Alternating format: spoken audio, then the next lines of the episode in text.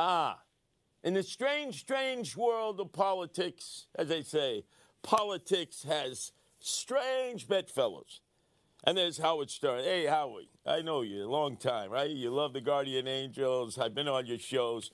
But how many times is this that you're going to want to run for office and then not pull the trigger? Let me see. Now you told Robin Quivers on your show that because of the repeal of Roe v. Wade, you feel you might have to run for president. Hey, go for it. Go for it. Problem is, I don't think that women necessarily see you as the best representative of the person who is going to undo what the United States Supreme Court did in repealing Roe v. Wade. You know, you've been declared to be a misogynist, a sexist. Your language towards women would uh, definitely get you a little um, grow because you're Jewish. You know, the Jewish uh, kosher laundry soap, they wash your mouth out, or it could be Fels-Naptha soap. So, number one, that should not be a rationale. Number two, you were a Trumper. And then you were a Trumper, but then not a Trumper, then a Trumper, then not a Trumper, and now you hate Trump. Because I guess that's the way the audience has gone. So I don't know about that. And number three, you already tried to run for office. I remember 1994. You were going to be the libertarian candidate that was going to knock out Mario Faccia Brutta Cuomo. And you were going to run against my candidate, George Pataki. Nobody knew George Pataki. It was like, who's that? The former mayor, Peekskill, the state senator, a guy wanted to be governor. Nobody knew. More people knew Zippy the Chip. So you figured, and rightfully so, that you could come up around the right and actually snatch victory out of the jaws of defeat. And you came out and you were fired up. You said you were pro death penalty. That's good. You said you wanted night crews at night working on the roads instead of during the day. That was very good. Then all of a sudden there came this problem of you had to file your financial records, your IRS filings, your personal net worth, and you said, phenomenal. You're not going to run because, well, you're much richer and wealthier now, Howard. And then you got to overcome a problem that Trump, your friend at the time, had to overcome. He was a germaphobe. You're a germaphobe. Trump wouldn't shake hands. You wouldn't shake hands. You're not going to sign autographs now. But you got to do that when you run for president. Trump had to break through that barrier. I don't know how he do it, did it as a germaphobe, but you're going to have to do it. Hey, look, it's Public Enemy, right? Chuck D. That's right, in Flavor Flav. Grew out there, grew up near you. They were in Freeport. You were over there in Roosevelt. They say don't believe the hype. I love you, Howard. You love me. You love the Guardian Angels, but nobody's going to believe this hype. Oh, Kelly, Kelly, Kelly, you broke our heart. Oh man, you were Mr. R&B until it turns out you were a pedophile on a pedestal. Oh my God! Anyway, you were found guilty of all charges. You had underage women at your mansions. You were having sex with them. You were paying people off to go hush, hush, mush, mush. You're guilty. You're going away triple life without parole. No doubt about it. Although I must tell you this you had that urban opera was so good. R. Kelly was so good. What talent you had on loan from God. And what'd you do with it? Okay. So anyway, let's speed it up. Where's R. Kelly now? He's awaiting the final sentence at the Brooklyn Federal House of Detention in Sunset Park. Now, guess who his cellmate is? A guy we haven't heard about in quite some time. You would say, how can we not hear about Frank James, who came in from Philadelphia? With that loaded 9 millimeter, shot 32 times in that crowded N train that he had released the smoke bombs in. 8:30 in the morning near 36th Street, Sunset Park. People scattered for their lives. 10 people shot. And he walked around the rest of the day and night with the village people costume on. He had the uh, white construction hat, the orange vest. And basically, oh, we can't find him, the NYPD. He says, I'm here, come pick me up. We can't find him. That same Frank, Frank James. Now, notice, we haven't heard anything about that guy, right? racist. Look at his YouTube. I watched four hours of Frank James's YouTubes, and that's four years of my life I'm never to get back. Oh my God, he hated everybody. So he's now a cellmate of R. Kelly, believe it or not. He's his Maytag. And they're singing show tunes under the carousel for the other inmates. As now Frank James has to wait for his sentence where he's going to be sent. But in addition to all this Michigashish craziness, this super fan of R. Kelly, because there are uh, super fans out there. Let me take you back to that great movie, The King of Comedy. Oh, this is one of the best. Martin Scorsese, De Niro. De Niro is a wannabe comedian. He's chasing Jerry Lewis. And then all of a sudden, he comes up to Jerry Lewis. Jerry Lewis ignores him. He goes, Hey, Jerry, Jerry, you don't know me. Hey, you know the cheese. You don't know me. I'm a person of no consequence. So he kidnaps him as a super fan.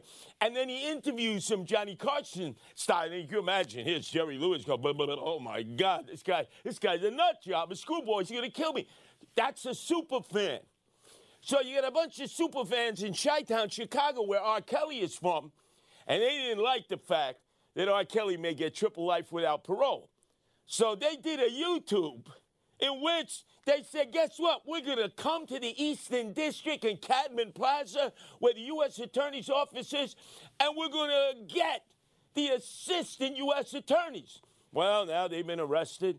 They're going to be brought to the Eastern District and arraigned. And guess what? They'll probably be in the same cell as R. Kelly, as Frank James, underneath the carousel, singing show, show tunes to the other inmates. This story is crazy. Oh, Mel Brooks, the Altacaca, 96. Amazing. An Altacaca, hey, L'Chaim, L'Chaim. Oh, what a double match. Anyway, Mel Brooks, interesting story. He didn't start out with a blast. Grew up in Williamsburg, Jewish family. Mother was from Kiev. Father was from Gdansk. That's right, Kiev, Ukraine, you know, where the war is going on. That's right.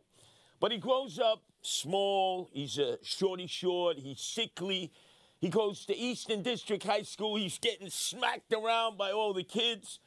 And then all of a sudden, one day, his uncle takes him to a Broadway show. Oh, and Mel Brooks discovers himself. He says, That's what I want to do. But U.S. Army comes a calling. He serves in World War II. He gets out, honorable discharge, and he says, What am I going to do? What am I going to do? He's an aspiring comic. He wants to go to the Catskills, the Borscht. And he goes up there, Route 17, to the Jewish Himalayas, not the Irish Alps, the Jewish Himalayas. He starts bussing tables, doing Simon Says in the morning, and he gets a break to replace a comedian who was sick at Grossinger's. That's one of the big places like the Concord, Browns, no longer open there in the Catskills, but at that time, prime time. And he starts to meet a lot of comedians. And all of a sudden, Sid Caesar, who was to go on to have the number one TV show, says, Kid, Mel Brooks, I want you to be one of my writers. Now, you know who one of his other writers were? Carl Reiner. One of his other writers, the perv, Woody Allen. And the other writers, O'Neill, the guy who did the play Lost in Yonkers, these were his writers, Sid Caesar. So naturally, he gets a boost up. And then all of a sudden he becomes the writer for Get Smart, the TV program that we grew up with. Maxwell Smart, remember? He would take his heel and he would talk in it like he was CIA criminals in action versus the KGB. So now he was on a roll. So you go from TV, Mel Brooks, suddenly you're into the movies. And he did, he was the director of the producers. Classic movie. Five stars, top shelf although there's a dance in there, Springtime for Hitler, that really raises the roof. People say, ah, how can you do anything, any comedic thing about Adolf Hitler, the Holocaust? But Mel Brooks, his Jewishness is his protection. He says, hey, I'm, I'm able to do it, not a Gentile. And he goes on to do Blazing Saddles. I'll never forget that classic comedy movie. Alex Karras, the former defensive tackle, for the Detroit Lions, had to sit out a year because he was a degenerate gambler, became a very successful actor. Boom! He knocks out a horse in Blazing Saddles. Uh, animal rights activists were very upset. But man, that movie blew up. So here it is. The Altacaca, Mel Brooks, you're 96. Oh, you've lived a good life. If it ends tomorrow, nobody can disparage you and say you didn't put everything into it. Hey, happy 96th birthday, Mel Brooks.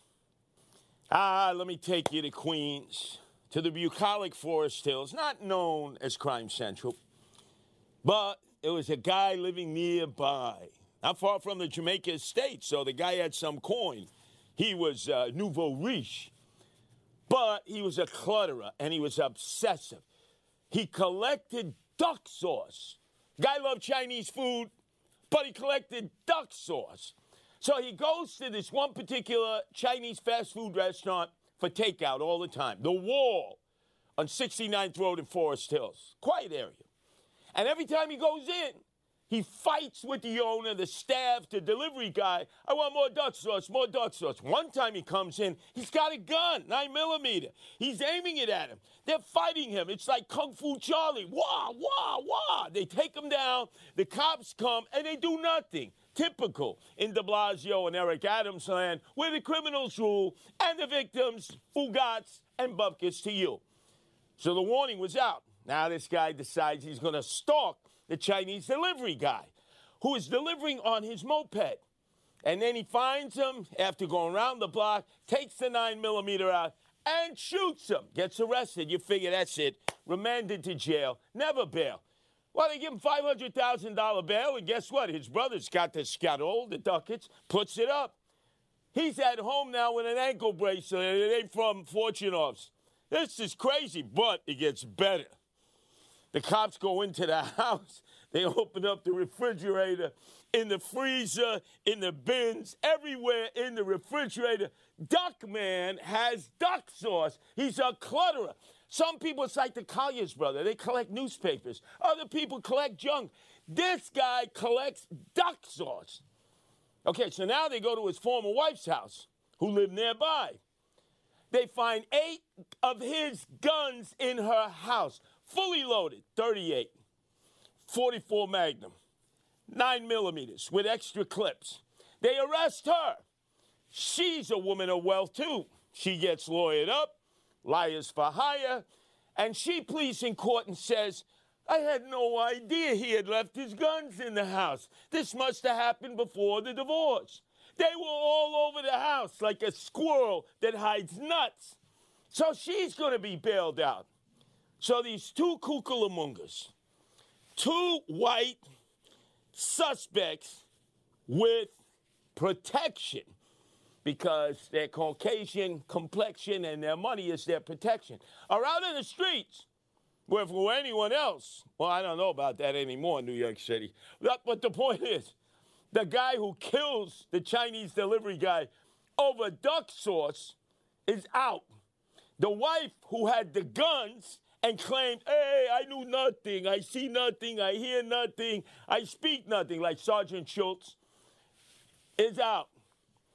You want to bet that they're going to find a nuance in the law? Bet you he's going to say this is part of the ongoing dispute between the Red Chinese and the United States, and I'm just caught in between. And she'll say, I had no idea the guns were there. He must have left them there before we got divorced. There's a chance both of these criminals, these killers, will walk.